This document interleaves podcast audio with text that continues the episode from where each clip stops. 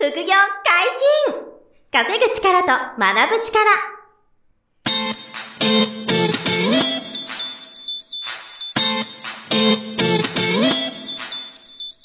この番組は稼げるようになりたいを叶える副業アカデミーの提供でお送りいたします。副業アカデミーはあなたが副業で稼げる状態になることにコミットしたスクール。初級コースから上級コースまで様々なジャンルの副業ノウハウを学んでいただけます。詳しくは副業アカデミーで検索ください。こんにちは、小林正宏です。山本博史です。よろしくお願いします。はい、よろしくお願いします。本日はゲストに来ていただいております。副業アカデミー株式投資講座の講師、山下圭先生です。よろしくお願いします。よろしくお願いします。はい、お願いします。はいあの、先日もですね、実は、あの、ケイ君には、あ、僕はあの、いつも、あの、山下講師のことケイ君って言ってるんですけど、はいはいまあ、君にこの間も来てもらってて、うんうんうんで、あの、あっという間に時間が過ぎちゃうんですよ。あの、ケイ君と喋ってると。そうですね。あの、は話が、そう、面白いっていうか、はい深いっていうか、あってもらっちゃって、さ3本くらいちょっとお届けしたんですけど、うんちょっともう一回来てくださいっていうことで、まあ、また呼んだっていう。ありがとうございます感じで、うん、ちょっと、あの、お子さんのことで忙しいんですけど、ちょっと今日来てもら、来てもらったっていう感じで、はい、よろしくお願いします。お願いしますという感じで。はいはい。で、えっと、まあ、いろんなテーマちょっと話したらなと思うんですけど、うん。あの、まあ、僕とか山本さんもよく、あの、最近インフレしてるよねとか、うんうんうん。物価上がってるよねとか、あうん。とそうそう、日本でいろんなサービス受けるときに、うん。もう結構高くなってて、うん。外国人向けの値段になってんだみたいなうん。話をちょっと最近してたんですけど、その、物価上昇とか、インフレとか、あの、そういうところって、ケイ君どう考えてるのかなっていうのは、なんか改めて聞いたことなかったんで、ちょっとその辺今日は聞いてみたいなと、うん。今回は思ってまして。お願いします。だからどうです？率直に、どんな切り口でもいいですけど、ケイ君的に、うん。このインフレ、日本の今のインフレをどう見てるかっていう。まあ、インフレ、日本は別にずっとデフレだったんで、はいはいんですよ、うんそんなに悪くはないんですけど、うん正直アメリカとかがちょっと異常なインフレ。ちょっとじゃないですね。ちゃんと異常なインフレになってるんですけどあと思いますよ。あの、数字的にね。うん。もう卵が高すぎて、鶏買ってましたからね、アメリカ人。まあそんな、そういうことですよね。そう、そんなんですよ。はいで、まあ生活をちょっと変えざるを得ないような、はいはい異様な値上がりで状態にうんうんで、ちょっと難しい話ですけど、あ難しい話を難しく話さないようにしますけど、はい、お願いします。まあ、基本的にその、今の金融政策っていうのは、うんアメリカの目的と日本でやってる目的ってちょっと違うわけじゃないですか。はいはいはいはい。えーちょっと詳しく説明してほしいですまあね同じようにその、ね、QE っていうのをやってるんですけど、うんやっぱ、あの、アメリカって、えっ、と、リーマンショックがあって、はいそこから始めたじゃないですか。ほんほんほんほん。で、まあちょっと、なんて表現したらいいんだろう。簡単に言うとちょっと悪いことがバレて、はあ経済悪くなって、うんその救済としてやってるわけじゃないですか。うん。はいはいはいはい。で、日本っていうのはまたちょっと違くて、日本っていうのはもうひたすらこうデフレだったわけじゃないですか。ううんうんでうん。デフレ状態がこう続いていて、で、えーそれをこう脱却しようとして、うん。あの、QE 政策っていうのが始まったわけじゃないですか。だから目的がちょっと違うわけですよね。うんで、日本っていうのは、その成長率が、あの、ずっと低かったわけですよね。その他の国に比べて。はい。うんインフレの成長率が。うん、で、ここが問題で、そもそもなんでインフレが必要なのかっていううんことになるわけそですか。もそもね。物が高くなるのってなんかあまり嬉しくないようなことうんですよね。特に僕ら世代は、物が高くなる経験をあまりにもしてないしてない、してなかったですね。多分、うちらの両親はう、んそういう経験をしてると思うんですよ。なるほど、なるほど。そうそうそうそう。だから、もっと日本のものは、こう、不動産も高くなったし、あははいい。あの、食べ物も高くなったけど、うんそれが、まあ、どうだろう、約30年ぐらい前から。もう全然高くならなかったんですよね。はい。はい。はい。まあ、なっても30、20%うんぐらいうんですかね。このアベノミクスが始まる前の不動産なんて、うん多分、その過去10年から見ると、もう変化なしと言ってもいいぐらい、不動産って多分変わってなかったりするわけじゃないですか。うん不動産価格。うん。で、アベノミクスが始まって、今、まあ、2倍、3倍、まあ3倍ぐらいですかね。うん大体に不動産は今なってるわけじゃないですか。うんはいはいはい。で、これって、この止まってた分を取り返すっていう意味では、まあ悪くはないんですけど、うん。あと、あと、その貯金があると言った方がいいのかな。例えば30年で、えー、2%ずつ成長していくってなると、あの、それに追いつくために、ね、あの、今は、えーっと、金融政策っていう、なんか3本の矢とか始めたじゃないですか。はいはいはい。あれはそれをやってるわけですよね。なるほど、なるほど。うん。で、まあ、果たしてそれがいいのかっていう話になっちゃうんですよね。うん。で、アメリカは多分もうそこになってくると思うんですけど、はいやっぱアメリカってものすごい成長して、うん価格が上がって、うん。まあ圧倒的に住みづらくなってるんですよね、富裕層以外は。はいはいはい。うん、もう圧倒的だと思います住みづらくよ。なってると。うん、一般層は結構苦しいんじゃないですかね。あうん。で、まあ自由とはいえね、あの、あと資本主義の象徴みたいな。うん。でも資本主義って、やっぱ教科書で勉強しても、基本は緩やかな成長なんですよね。ーうんはいはいはい。で、なんで緩やかが必要かっていうのを本来は考えなきゃいけなくて、まあこれは僕の意見ですけど、やうんっぱストレスがかかるんですよ。急激な成長って。うん。うん。だから、あのーえっ、とね、まあこれ勉強の前回の続きになっちゃうんですけど、うんはい。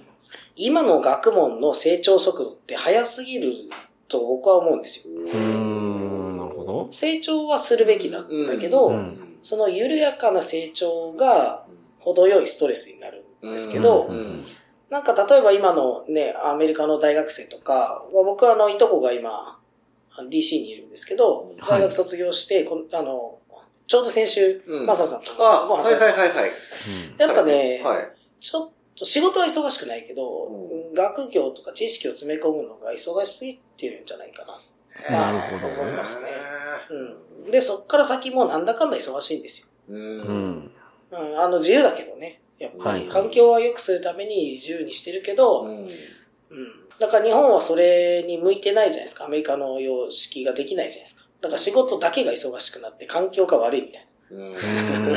日本って環境が悪くて、仕事のなんか出来は悪くてもいいというか。でもなんか、うん。これからは、うん。ね、あの、まあ、そのインフレの話になりますけど、はいこのはい。あの、激しくね、あの、うんまあ、いわゆるインフレがこう加速していくと生活しづらくなって楽しくなくなるっていうのが来た時に、うんなんか、まあ僕はなまた資本主義の限界ってよく言われてますけど、もうこんなに成長しなくてもよくないっていう議論が多分されると思うんですよ。う。うんんなるほど。その、その経済ってですよね、緩やかな成長することを前提に、なんかその。ルールを組んでると思うんですよ。うんで、それが緩やかな成長ではなくて、急激な成長になってるから、形として合ってないってことですか？うん。ああ、なるほど。もありますけど、うん。まあ、あとはキウイ、この政策のせいでなってると思うんですけど、うん、なるほど、なるほど。あのー簡単に言うと未来からお金を借りてるわけじゃないですか、この政策って。うん、うん、うん。え、それは借借金してやってます成長しからね。たかゆえにですか？うんあ、そその借り入れの意味ですか？そうそうそうそう。だって不動産もそうじゃないですか。ああ、まあそうですね。今の日本の、うん例えば不動産とかってう、ん何が問題って、その借り入れてる金額がう、ん。今はもう膨れ上がっうんてますよね。過去最高じゃないじゃないですか。うん。もうねうんで、それが、要は、インフレのその2%目標ってよくあるじゃないですか。あれはいと傾きが一緒ならいいわけですよ。うん例えば借り入れてる額が、例えばですよ、全国で100兆円借りてますと。うん日本人が不動産投資借金を、そのぐらい不動産名目でやってます。で、その100兆円が、えー102兆円になるのか。う。うんん。1年で。ならいいけど、2%ぐらいそうそう、そういうことじゃないじゃないですか。うん今ね。うん、多分なるほど、なるほど。うん。なんで、まあ、た、あの、これが多分バブル、いわゆるバブルじゃないですか。ん実体経済との乖離を生んじゃうっていう。これがどういうふうに埋まるかっていうのは、まあ僕は中央銀行の人間じゃないんで、うんまあ多分彼らの仕事になるわけですよね。はいはいはいはい。これをどうやって埋めていくのかと。うん。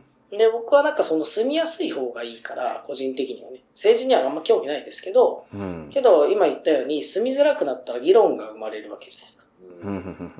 ねこのままでいいの？うん。はいはい。なんか今までやってたことっていいことなの？はいはいはい。資本主義って正しいんだっけ？っていう話にうんなると思うんですよ。で、そのきっかけが、僕ね、結構ね、このことね、えーうんずっと前から考えてて、うん。はい。あの、例えばですよ、うんこのね、本当ね、ちょっと若い人とか聞いてたら申し訳ないけど、うんうんあの、僕の世代とかマサさんの世代って結構、うん。あの、激しかったと思うんですけど、まず、スマホができたじゃないですか。スマホって携帯ができたじゃないですか。うん。電話っていうものができて、で、電話できた時ってもう、あの、トランク1個分ぐらいのめちゃくちゃ持ち運びづらいサイズだったわけじゃないですか。うん。それは僕ら知らないじゃないですか。で、そこからポケベルができて、で、ポケベルでなんとなく暗号みたいな感じで会話できるようになって、まあ便利になっはいはいて、ですね。で、ね、NTT とかで、あの、N なんちゃらっていう、あの、携帯、折りたたみ携帯とうんか、棒みたいな携帯あったじゃないですか。う。であれができて N シリーズとか言ってましたね、それそうそうそう。あ、で、はいめっちゃ便利になったわけですよね。うんその待ち合わせとかも、そのなんか掲示板に書くとかじゃなくて、普通にあの、電話で、ねはいそうそうそうそう。はいで、これ便利になっていくっていうことはすごいいいことなんですよね。うん。で、今スマホができて、あ、まあちょっと飛ばしますけど、カメラができて、うん。動画が撮れるように、あ写真から動画が撮れるようになって、うん。今度はテレビ電話できて、顔見て話すことができるようになって、で、それが今スマホという端末で全部できるわけじゃないですか。はいはい。で、調べ物も大概、ここで十分見つかるときに、はあの、じゃあこれ以上の成長っているの？ってなるんですよ。例えばカメラの質って今もう十分いいわけです。よ。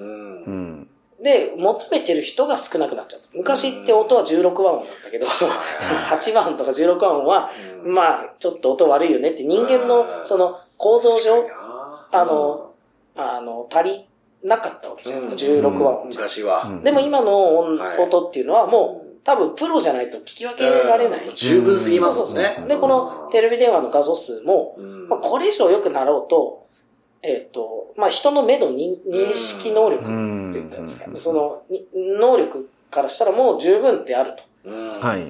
ってなった時にうん、これ以上の成長って必要なのかなって思うわけじゃないですかで、僕ね、この10年間ずっとこのことね、考えてて、うんえっ、とね、例えば、スマホで僕らの時代の時に動画がどうんで撮れるスマホが出た時めちゃくちゃ売れたじゃないですか。うん。はい。もうそれみんな欲しいってなったじゃないですか。うん。じゃあ最近のものって何ですかっていうと、うん。VR なんですよ。例えば、なるほど。VR こう顔にパカってつあけるやつ。あれ、どこ行きました？わかります？全くうん。当時のスマホと比べたら、売れてないんで売れ。てないですね。うんあんまり確かにねう。んスケールしてないっていうか流行ってないですそう、よね。要するにもう求められてないんですよ。うん実はこれ以上の利便性をうんもう求められてないんですよ。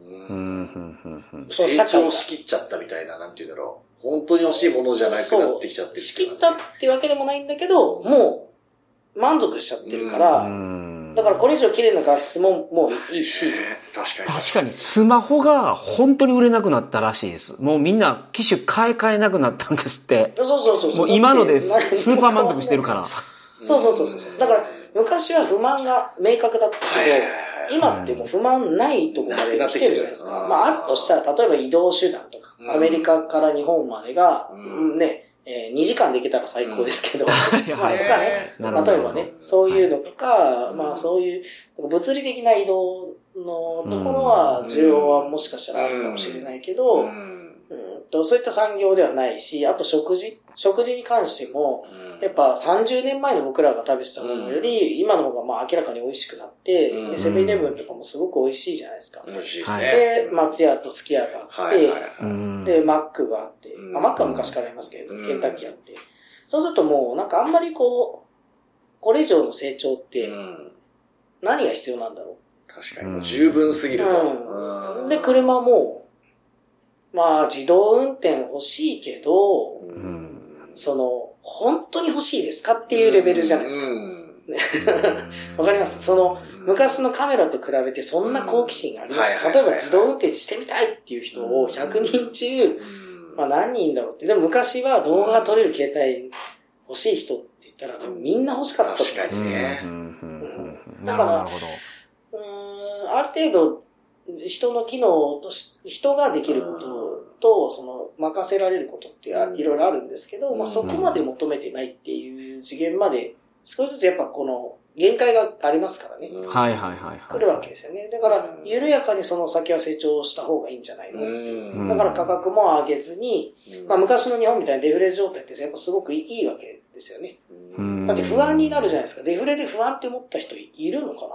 僕はなんかいな、いいと思うんですけど、うん生きてて不安って、例えばご飯めっちゃ安いじゃないですか。うん今は上がってきてるから不安じゃないですか。うん例えば来月、来年は松屋が1000円になったらもう嫌じゃないですか。嫌ですね。でしょ？確かに。でも昔は給料はまあ据え置きで、うん350円とかマックなんて100円、まああれは もうちょっとよくわかんないけど、うん100円マックとかあったけど。ね、80円とか100円ぐらいですからね、マックはしてありました。はい。ねっちの方がよっぽど不安がない。ああ、確かにねね。今のね10円の不安ははっきり言って今不動産になって買いたいと思わないじゃないですか。高くなりすぎて。うん、高くなりすぎて。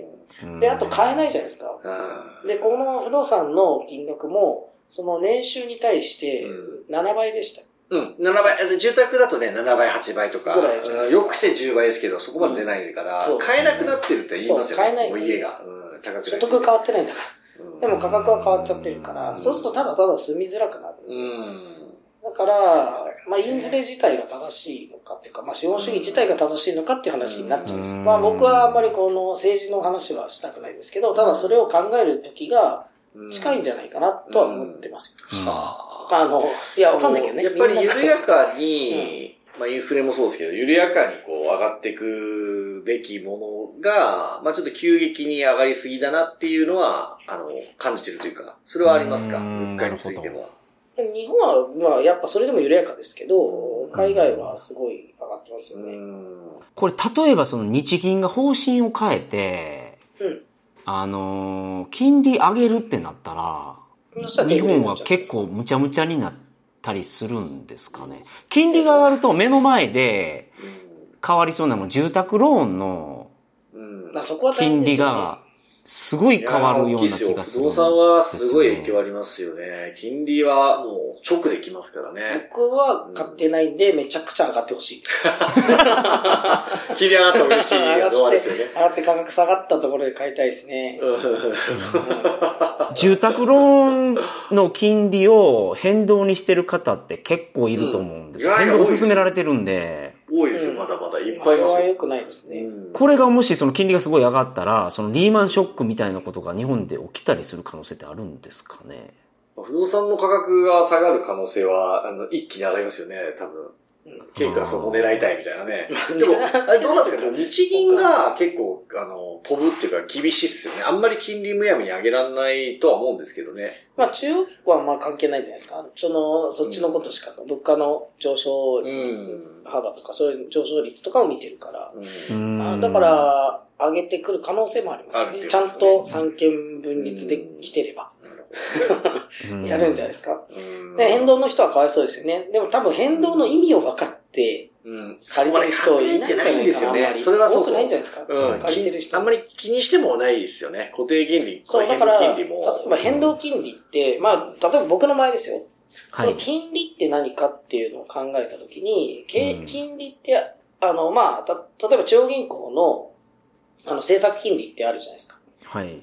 例えばそれって何かっていうのを考えなきゃいけないんですけど、うんまあそれ以外にその基準となる数字っていうのが大事なんですよ。はい。これが結構株と似ていて、うんあの、金利っていうのは、まあ、きあの例えば世界、あの、的に見ると、だいたい3%が中間値なんですよね。ざっくりなる言うと。ほど。はいはい。例えば、さ年間3%の利息を取るのが普通だとして、うん。普通だとして、この社会の常識だとして、それより安いってことはお得なんですよ。うん。うん、うん、うん。で、それより高いってことは損なんですよ。うん、うん。で、例えばアメリカが今4%ってことは、まあ、高いってことですよね。うん。ね、例えばね。で、日本は1%ってことは安いってことですようん、うね。ん。で、安い時に変動金利にするっていうのは、僕は危険だと思うんですよ。あー例えばね。固定で、うんなんか何がすごいって、だって固定が3%以下じゃないですか。今固定金利で1%うん。ぐらいじゃないあの、住宅ローンもね、今1%前半ぐらいですね。ですよねうん、フラット35うんで。だからう、ん絶対固定の方がいいんですよ。うん。ただ目先のうん、まあわかんないけどね、それは30年だから30年の経済を35年ローンするわけですね。で、まあ、うん残りの5年は大したことないとして、うん30年はうん結構ヒヤヒヤしながら暮らしていくわけじゃないですか。確かに、確かに。ねで、残りの5年、まあ金利上がったところでね、その、ん残りが少ないから、まああんまり影響ないと思いますけどうん、うね。ん、うん。5000万借りて、残り4000万の時に3%になったら、ね、お、おってなるじゃないですか。おってなるね。それはありますよね。おやおやおやってなります親ね、親っていうか、そのちょっと、膝から崩れ落ちると思うんですけど、そこまで上がる。と、変動金利にしてたやつが3%になるってことでしょ。そう。で、まあ、それにしてね、例えば収入も増えるような社会ならいいけど、まあ、そういう社会じゃないから、うん。まあ、いろんな仕組みが問題なんですけどね。多分給料上げたらね、下げれないとかね。うん辞めさせられないとか、まあそういういろんな壁が日本にはありますから、だからアメリカと同じことをやった方がいいってわけでもない。日日本には日本のスタイルがあるから、どちらかというとそれをこう見ながらやる。で、じゃあちょっとね、まあ何何が言いたいかというと、その見直しっていうのが、そのうん。政策の見直しっていうのがあるんじゃないかなってそろそろ住みづらくなれば、日本はなってないんで、アメリカはあるんじゃないかなってますけどね。だって5%で仕事やっていけんのかな見直しが起きると、我々にはどういう、その、ことが降りかかってくるんですか？影響があるんですか？まあ日本にはあんまないんじゃないですか？アメリカではうんストレスがすごくかかるじゃないですか？だってあなるほど今結構治安悪いじゃないですか、アメリカで。はいはいはいはい。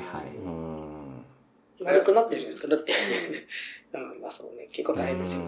あの、山本さんが今ね、カナダに在住されてるんで、あの、二極化がすごいって話しますよね、いつも、ね。あ、そうです。アメリカとかは本当にそんな感じがしますね。そう。で、僕はそれ正しいと思わないし、で、あの、資本主義って、あの、まあ民主主義っていうのはうん。多数決なんですよ。はい。だから、不幸な人が多数になったらもう変わっちゃうんですよね。うん。うんうんうんで、今はまだ少数かもしれないけど、ね、多数になる時が来るわけじゃないですか、この流れだと。確かに。うん。そうですね。うんね、その、そうなった時に、だから僕は見直しが来るんじゃないのっていうね、そのストレスが個人的にはめんどくさいなって思うだけで、あんまりそういうの関わりたくない。僕はなん か政治興味ないから、できればストレスなく、なんか緩やかな成長をして、なんかね、10年後も変わらず、なんかね、はあえなるほど。まあそこそこ、だから3歩進んで2歩下がるみたいな人生がうんいい。けど、今のアメリカを見ると、1日5歩歩きましょうみたいな。急加速はいそ。はいうで、1日5歩歩けない人間は、まずい飯食べましょうみたいうん。な。あの、前回僕言ったと思いますけど、その、知能指数が高くて、社会性がある人は、すごいお金を稼げる。うんで、知能指数が低く、生まれつきね、低くて社会性がない人は、もう本当に、なんて言うんだろう、ボロ雑巾みたいな扱いをされるわけじゃないですうんか。アメリカだと、もうとんでもなはいい。多分まあ日本人だと見たことない人の方が多いんじゃないですかね。まず病院にまず行けないっすわ。そうそうそう。病院行けない。多分一生行けないっすわ。一生行けない。うん。一生行けないし、まあ病院に行くことが大事っていうよりは、生活ももっと苦しいじゃないですか。うん、そうですね。はいはいはい。もう、そこがね、あの、多分、日本にいたら想像つかない。うんでもそれは、あの、資本主義の悪いところが出てますよね。だからみんなが出来が良くなきゃいけないっていう。出来が悪い人は、まあ、ストレートに言うと、もう、えー、生きていけなくてもいい。うん。なるほど。その、無様な人生を送ってもいい、みたいなのが、資本主義。でもこれはね、難しい話で、生まれつきだったりするじゃないですか。まあ、生まれ方方もあれ影響大きいですもんね、そこはね。うんでもそこを、よりフェアにしてるのは日本だと思うんですよね。うんはいはいはいはい。うんなるほどなるほど。生まれつきハンデがあろうが、まあなんか楽しく一緒にご飯食べれるじゃないですか。結構向こうだともうスラム街の人とね、ニューヨークのねど真ん中にいるウォール街の人間が一緒にご飯を食べることまずないじゃないですか。はいはいはい。うんでも日本って結構あるじゃないですか。もう同窓会とか行っても、ね、年そうですね収の差なんてとてつもなく幅広くあっても別に、なんて言うんだろう。そうそうそう。で、その辺の居酒屋行ったところで、これきついっていう人の方が少ないんですよね。日本で暮らしてて。どんなにことがあっても、まあ大体は大丈夫。はいだからそういうところは、僕はいつも言ってますけど、それ魅力的だし、ね、このだからインフレ化する必要あんの？うんって思いますけどね。そのなんかインフレが正しいみたいなね、感じになって、デフレが悪いみたいな、なんか、ことになってるけど、何が悪いんだろうって。デフレの時の方が良かったんじゃね？みたいなあ、感じそうそう。が。だから、なんで資本主義になったかとか、なんで、例えば社会主義、共産主義になったとかっていう話を、なんか忘れてんのかなって。そもそもだから、暮らしやすくするために、はいはい。本来はね資本主義っていうの。ができあるはずだけどそうですね。そうだ、暮らしづらくなるなら、やらんな、違うことやった方がいいわけですよ。うんなるほど。今まだ、僕は、あの、正直何も苦しいと思ってないんですけど、はい。あの、なんかね、苦しそうな人が増えるんであれば、大変なんじゃないかなって、コロナの影響とかでね。まあでも資本主義の限界的な話は、あのはい確かに僕出会った当初からずっと結構言ってたんですよ。うんうんその、なんていうかな。どっかでお、まあ、終わりが来るっていうかね、その、まあそうそうそう。これ続く、続く。これ確かにずっと前から言ってたなって。でまだね、別に世の中でそういうのが議論されてるわけじゃないから、うんあれですけど、僕はその VR が流行らなかった時点で、うんああ、もう新しいものそんな求められてないな求められてないと。だって今、例えば新しいもののってなんだろう画期的にバンって出てきたものって VR、メメ電タバース電気自動車、あ、電気自動メ車、メタバース、電気自動車。片っ端から流行ってないじゃないですか。確かに。少なくともそのななんでしたっけ？確かにスマホで動画撮れるとか、あの時代のイノベーションとは違いますよね。はいはい。明らかに違う。明らかに違う。なんだっけ？前なんかあの、アートのやつありませんでしたっけ？あ、NFT。NFT。もうあれもいなくなったじゃないですか。もうそういうことなんですよ。NFT はあんまりだもんな、確かに。誰も求めてないですよ。もう。だ、だからまだロレックスの値段が上がるんですよ。そっちの方がいいわけですよ。よ。確かに。わかりやすいの価値は上がってるからねそうそう。そうわかりやすくね。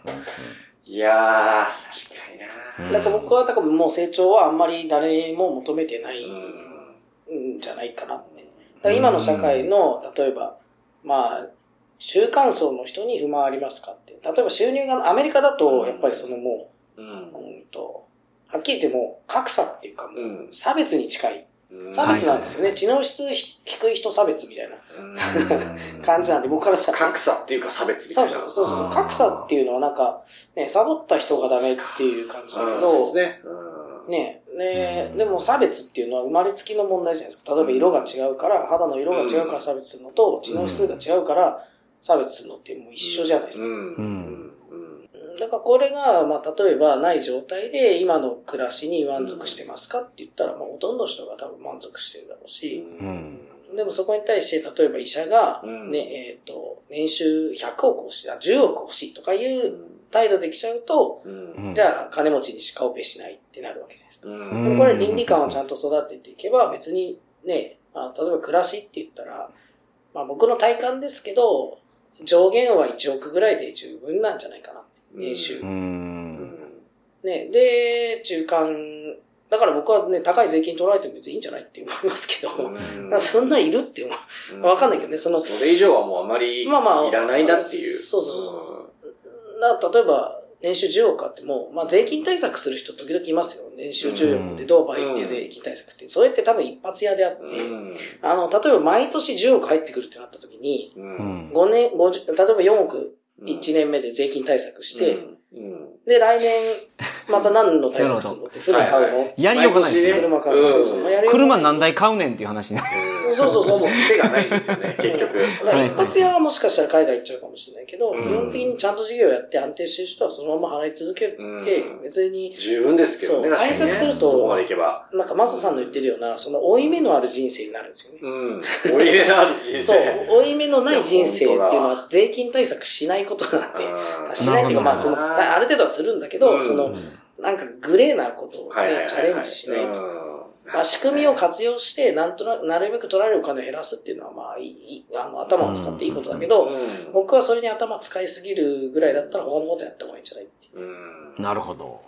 うん、思いますね。ちょっと話すごいそれました。はいはい。まあ今日はちょっとインフレを軸にめっ、ちゃ面白いな。うん。インフレの話ほぼできてないです。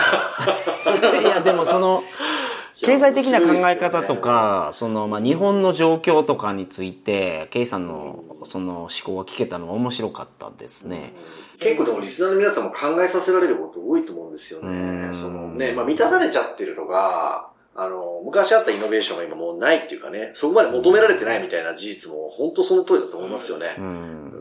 この間車買った時ももうすごい良かったですもんね。こんな金額でこんないい静かで。はいあはい。の、ガソリンもミ食わないミニバン買ったんでしそう、たっけめちゃくちゃいい。ファミリーカー最高だなって。でこれ以上いるかなって。来年新しいの出たら買うかなって。絶対買わないじゃないですか。全然もう十分だな、みたいな、壊れるまで買わないだろうそうそうそうこの間家族用のね、車買われた時にミニバン買っても十分だなな。と。十分。はいはいあの、超スーパー高級車ってわけじゃなくてね、いわゆるこう、普通にファミリーカーファミリーカー買ったら、十分だね、みたいな。十分もうアルファードいらないよって。いやまあー。でもの上限、なんか、まあそうね。それでも、あの、なんですか、ちょっと次回以降聞きたいのは、その、あれですよね、その、今、今ってケイ君とはいえですよね、その、きつ、うんき今、いわゆる、まあ、ゴールしてるんですよね。その、経済的には、もうゴールしてる人の話なんですよね、はいはい今の話ってはいはい。はい。ただそこまで行き着いてない人たちからすると、うんなんていうの、まあ、ある意味まだそこわからないっていうか、っていう領域の話も結構あるかなと思うんで、まあ、その辺ですよね。そこをどう、こう、その領域まで、こう、達するかみたいなうんところはやっぱり、こう、気になると思うんですよね。はいはいそう。、10億って言うけれども、みたいな。うん1億もそうですね。1億年間で通る稼ぐって十分ですよっておっしゃってましたけど、1億稼ぐのって、その、そ、そこに行かないから。普通じゃないですからね。そう、普通じゃないから。普通の領域じゃないから。そう、その辺は皆さんも親って思ってると思うから、そう、その辺をちょっとね、こう、今後聞きたいんですけど、はい。あっという間にも、そうですね。ちょっと今日は雑談になってしまいましたけど、次回も山下圭さんに来ていただいて、お話をお聞きしたいと思いますので、またよろしくお願いいたします。はいます本日もお疲れ様でした。はい、ありがとうございました。副業解禁稼ぐ力と学ぶ力、そろそろお別れのお時間です。お相手は？小林正宏と、山下健の。山本博史でした。さよなら。さよなら。この番組では皆様からのご質問を大募集しております。副業に関する疑問、質問など、副業アカデミーウェブサイト、ポッドキャストページ内のメールフォームよりお送りくださいませ。